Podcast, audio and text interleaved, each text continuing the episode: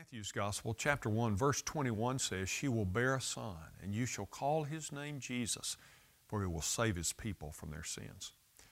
There's never been a birth announcement that was equal to that one of the Lord Jesus. Who else's birth has been proclaimed by angels? Not just once, but three times. You see, first, the angel Gabriel appeared to Mary, informing her that she would be, well, the mother of the Son of God, who would sit on the throne of David and rule forever.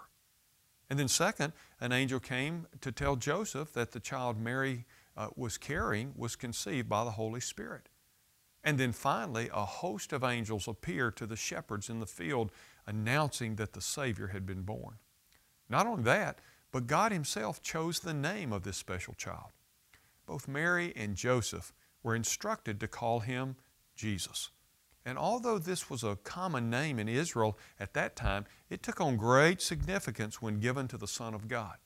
In fact, Paul writing in Philippians chapter 2 and verses 9 says um, that God highly exalted him and bestowed on him the name which is above every name.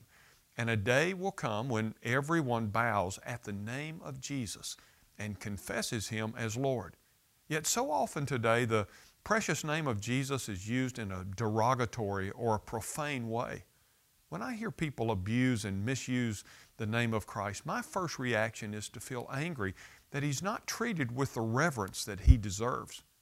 But anger quickly turns to compassion because I realize that they do not know Him or understand how much He means to me and to others who have trusted Him. So, what about you? How do you feel when the name of your Savior, Savior is degraded by unaware, unbelieving people? And what can you do to help them see the greatness of that name and the one who bears it? Well, I think one of the things you can do is love them like Christ loved us, and that is unconditionally. Understanding that if they misuse the name of Christ, most likely it's because they don't know who He is, but you can help them understand that. And Christmas is the best time of the year to help others know who Jesus is. I'm Ray Jones, and that's another heart truth for your day.